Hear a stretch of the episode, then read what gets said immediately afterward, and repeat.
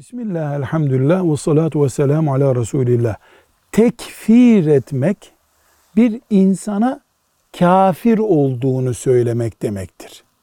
Filanca filancayı tekfir etti yani o kafirdir dedi. Bu söz uygulamaya geldiğinde yani bir insana kafir olduğunu hükmetme meselesine gelince şahısların bu konuda karar vermesi mümkün değildir. Filanca kafirdir diye karar verilemez.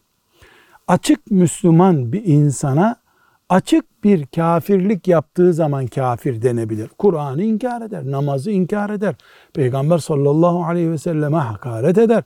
Bu zaten söylemeye gerek yok. Bu sebeple bir Müslüman başkasının kafir olduğunu söyleyen sözün sahibi olmamalıdır.